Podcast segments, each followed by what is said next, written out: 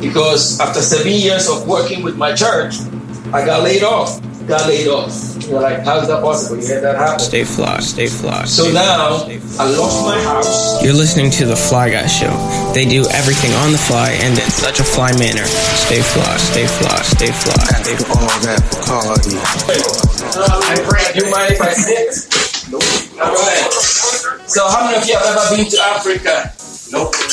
Ever been outside of the United States? Where were you born? Dominican Republic, okay? Well, I'm just going to share a few things with you, and uh, I'm going to give you a chance to maybe ask, uh, ask some uh, questions of me because I like being interactive. But the whole point of what I want to share with you today is that um, it's not how you start, it's what you do after you start. It is not how you start, but it is what you do after you start. Uh, like I said earlier, I'm from Ghana, West Africa. And um, I came to the US when I was 15 years old. So I came here in 11th grade, and then I finished my 12th grade here. I went to TC Williams High School. You guys know the movie Remember the Titans? Yeah, That was my school. That was the history of my school. So I was there for a year and a half, and then I was part of the soccer team. And I tell people I was born with a soccer ball in my hand. You know, I love soccer, love playing it and everything. But I came here when, when I was 15, and the whole idea of pizza, ooh, I didn't get it. The idea of a burger, never had it before, you know. It was a completely different experience. I come here, and the weather is cold. it is cold. Africa in Ghana, no, it's it's 60s. The coldest it gets is 60. Oh, love that. Oh, beautiful. It gets as hot as 120 though, so yeah, you don't want that. but it was it was very nice, and uh, I landed at JFK Airport, December 6, 1996, and for the first time I saw my breath. I was like, wow, it was so cold.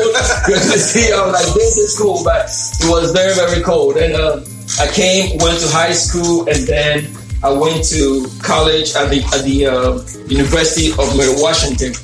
But one thing I want to share with you is that again, it's not how you start; it's what you do after you start. I came here, had to take assessments to get into the uh, high school grade, and then uh, people laughed at me because, interestingly, I had I had my own outfits. I had my own thing that I wore. You know, uh, African garments. I was proud being African, but people laughed at me. Uh, but uh, I, I actually only had lunch once in the whole year and a half I was there because my legal guardian did not sign up for lunch, so I couldn't pay for lunch. So I'll go all day without food and uh, I'll go to the field and walk around.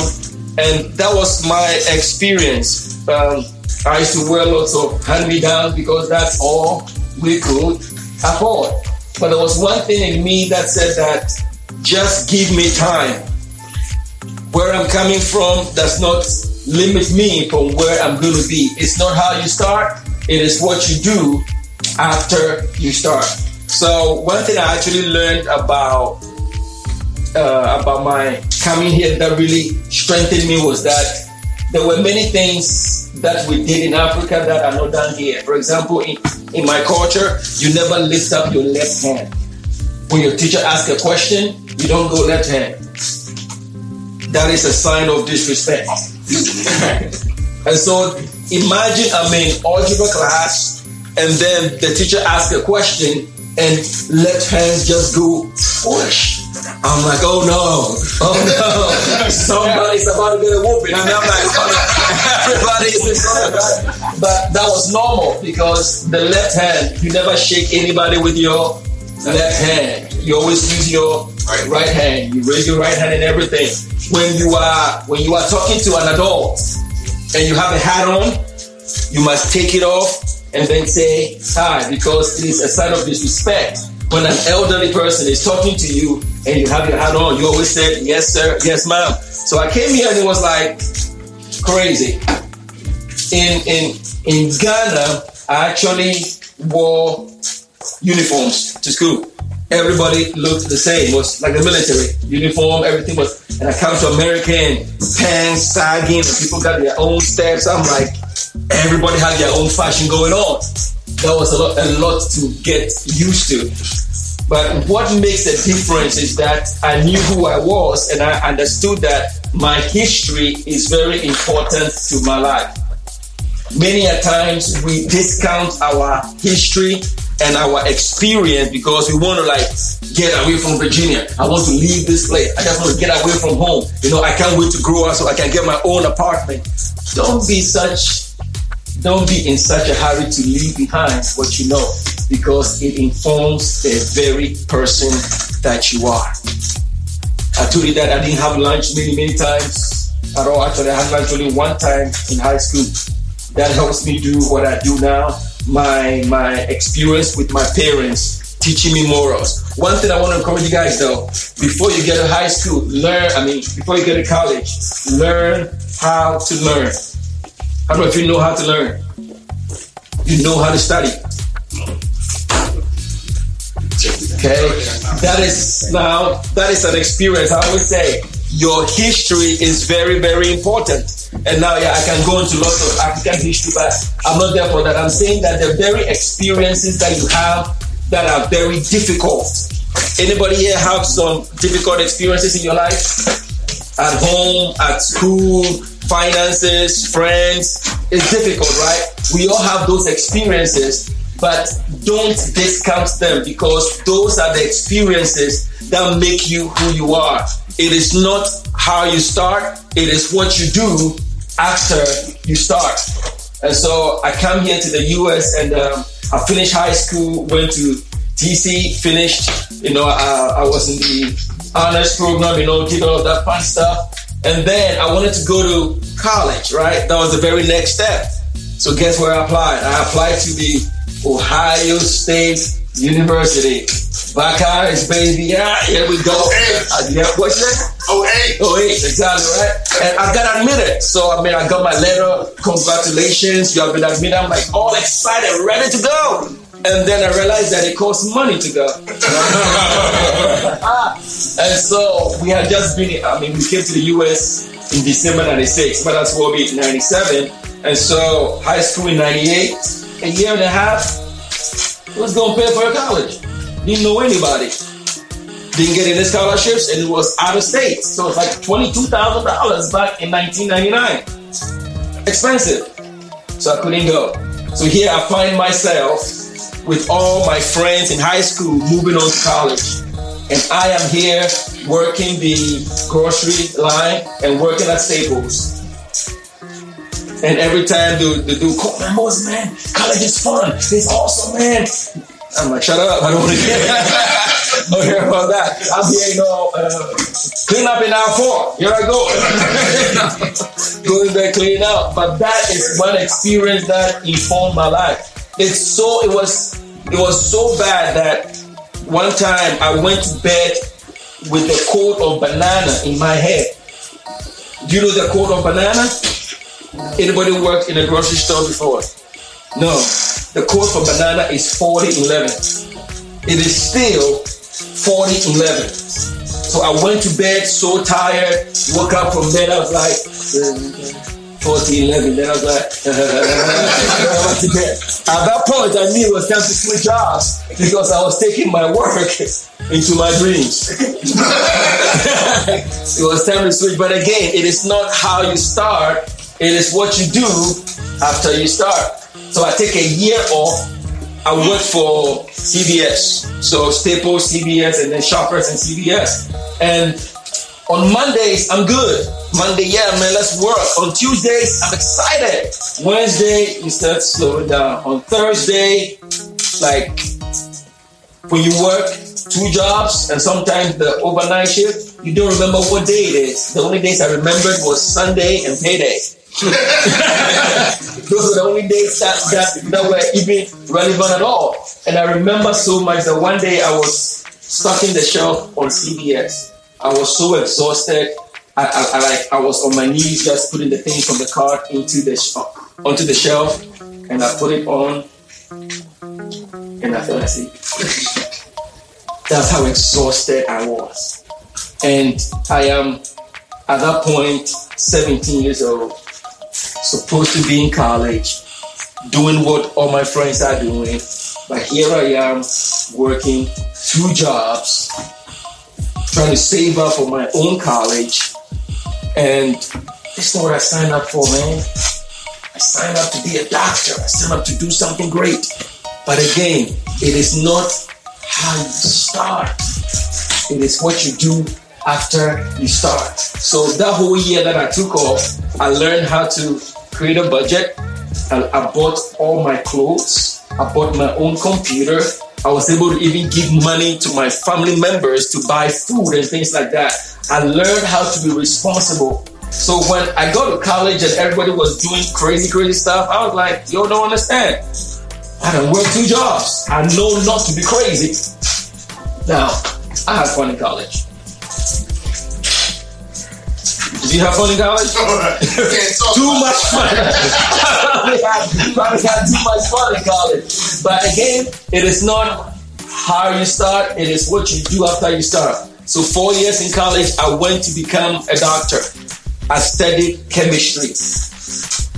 And uh, now I am a minister.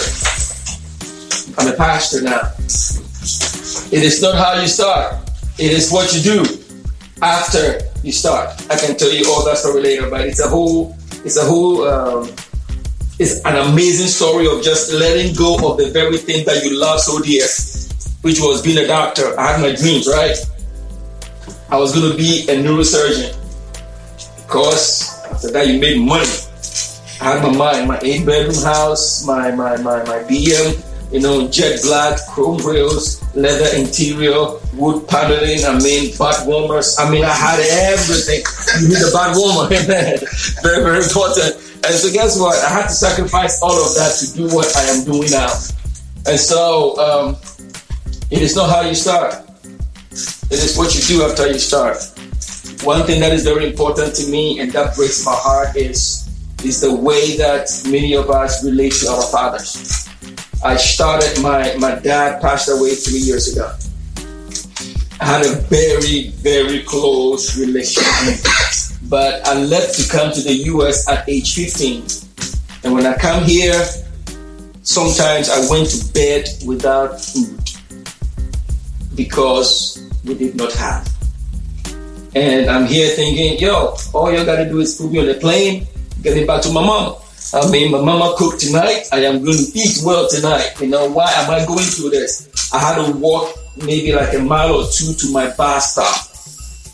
One day I was wearing the same clothes to church, and one girl comes to me and says, Uncle Moses, why are you always wearing the same clothes? It is not how you start, it is what you do after you start. So I'm here missing my dad. You know, he, he couldn't come to my high school graduation, couldn't be there for my college graduation. I went on to get two master's degrees. He couldn't come to any of that, and and I'm missing him.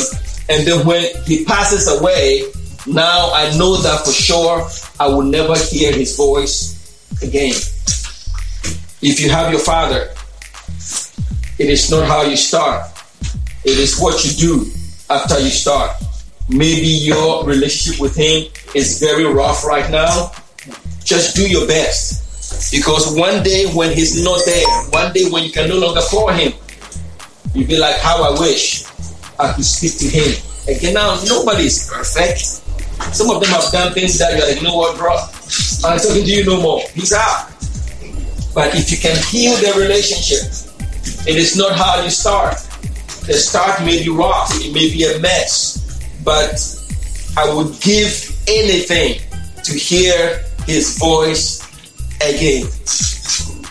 Not how you start, it is what you do after you start. I've been here in America for 22 years now, or going going on 22 years now. Married, three kids, and everything, and it is not how you start because after seven years of working with my church, I got laid off. Got laid off. You're like, how is that possible? Yeah, that happened. So now I lost my house. I'm living with my sister. Now can you imagine a grown man moving with your wife and two kids, living in the room, probably a third of this, a bed and two cribs, and they say dinner is ready. You can't even eat because as a man, you're supposed to be working, you're supposed to take care of your family, and here you are, can't even buy food. It's not how you start. It is what you do after you start. It was painful. It was rough. But now I have my own place, my own car. Kids are doing very well. Life will throw things at you. But don't let that define you. Let that be a motivation. Let that be something that picks you up and pushes you forward. Whether there was no lunch at school, whether it's a job loss, whether it's a father loss, no matter what it is that you have been through, I want to encourage you that, hey, it's not how you start, it's what you do after you start. Sometimes math is hard. Sometimes English doesn't make sense. Sometimes you're like, man, what do I even need this for? I keep moving. Keep doing your very best. Because it does add up. Imagine if I didn't do well in math because, I, because you know what, I'm supposed to be a pastor, so I don't care about math. I wouldn't have the job I have today because right now, guess what I'm teaching? Teaching math. Chemistry. Oh, I did four years of chemistry. It was nice, man. Bringing the love. You got your your your code and everything, and you blowing things up, mixing chemicals. It was fun. But guess what? Chemistry now informs the way I think. You guys know the scientific method? What is the scientific method? Uh, is it it's question? Okay, observation, Then hypothesis, hypothesis. You say? Okay. Inference. In, I guess you can, you can, you can just, yeah, uh, can call it that. Uh-huh, then experiment, the analysis, and then you repeat it again, right? Guess what? Four years of that. I still have some people here with with uh, with uh, with chemistry, but it's the fact that it informs the way I think. Whatever you are doing now is forever part of your history. How many of you have uh, are sloppy with your schoolwork? How many of you work very hard on your schoolwork? Okay. How many of you are in the middle? Kind of do it. Okay. Can I, can I, I, I'm just going to end on this note. Do you know what a scholarship is? Yes. Okay. And they give you money for it, right? Yeah, that, that's it. Do you want to know my definition of a scholarship? For every test you get an A on, somebody says, I'll pay you $20. For every quiz, I'll give you $10. For every homework, I'll give you $5. At the end of your school year, you done stacked up that money. Someone says, Give me your grades and I'll give you money. Exchange. So if you got a bunch of C's, people are like, "Mm, mm, I don't want that stack. you can keep your stack. If you want my stack of money, you better give me a stack of A's and B's. So if you want a scholarship, if you want to do well, then guess what?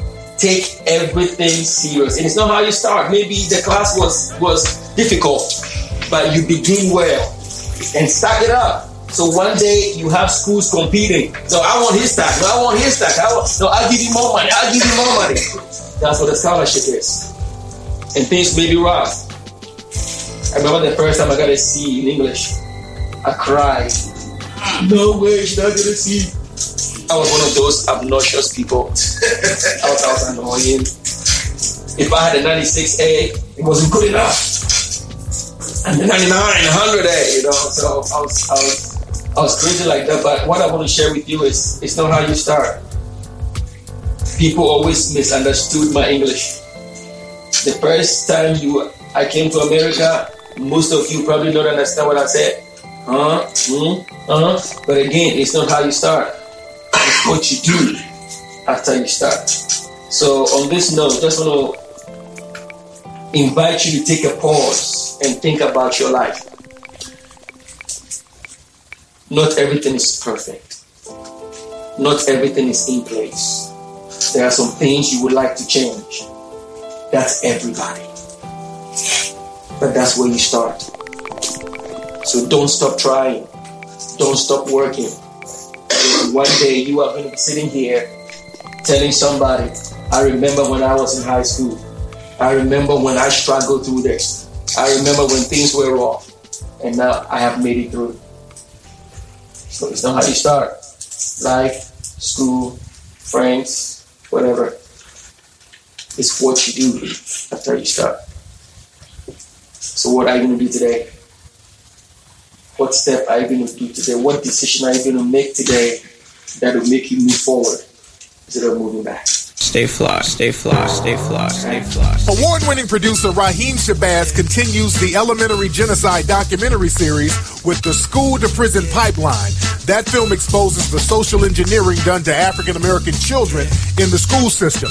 And his other film, Elementary Genocide 2, The Board of Education versus the Board of Incarceration, takes an even deeper look at the history of the American school system and how it was made to justify subjugating black Americans. These films are on track to be the most discussed films in black America. These films feature people like Dr. Boyce Watkins, Dr. Frances Cress Welsing, and many, many more. The documentary is available right now at elementarygenocide.com. That's elementarygenocide.com. Stay fly, stay fly, stay fly, stay fly, stay fly, stay fly, stay fly, stay fly, stay fly.